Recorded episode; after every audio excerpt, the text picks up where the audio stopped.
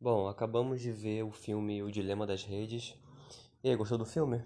Gostei bastante. Bem interessante, né? Uhum. Vou fazer uma introdução sobre ele.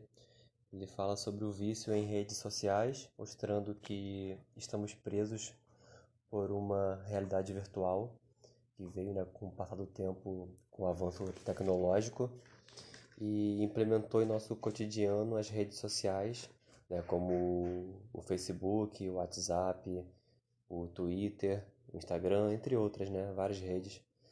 E isso nos tornou sedento por essas redes, criando uma, uma certa abstinência quando ficamos é, muito tempo longe delas. É, e quem mais foi afetado, na minha opinião, né, foi os jovens, né, a chamada geração Z, nascida a partir ali de 1996, que tiveram já na infância a convivência com a realidade virtual. E aí, quais são as suas opiniões sobre, sobre esse filme? Eu achei o filme bem interessante. É... Eu acho que a tecnologia, ela não é o problema do nosso século. O problema é o tempo que a gente passa nas nossas redes sociais. Por diversas das vezes, a gente nem sequer percebe esse tempo que a gente passou lá. Isso acontece devido aos nossos dados que são coletados para poder nos recomendar coisas que vão prender a nossa atenção. Uhum. E é sobre isso que o filme ele retrata.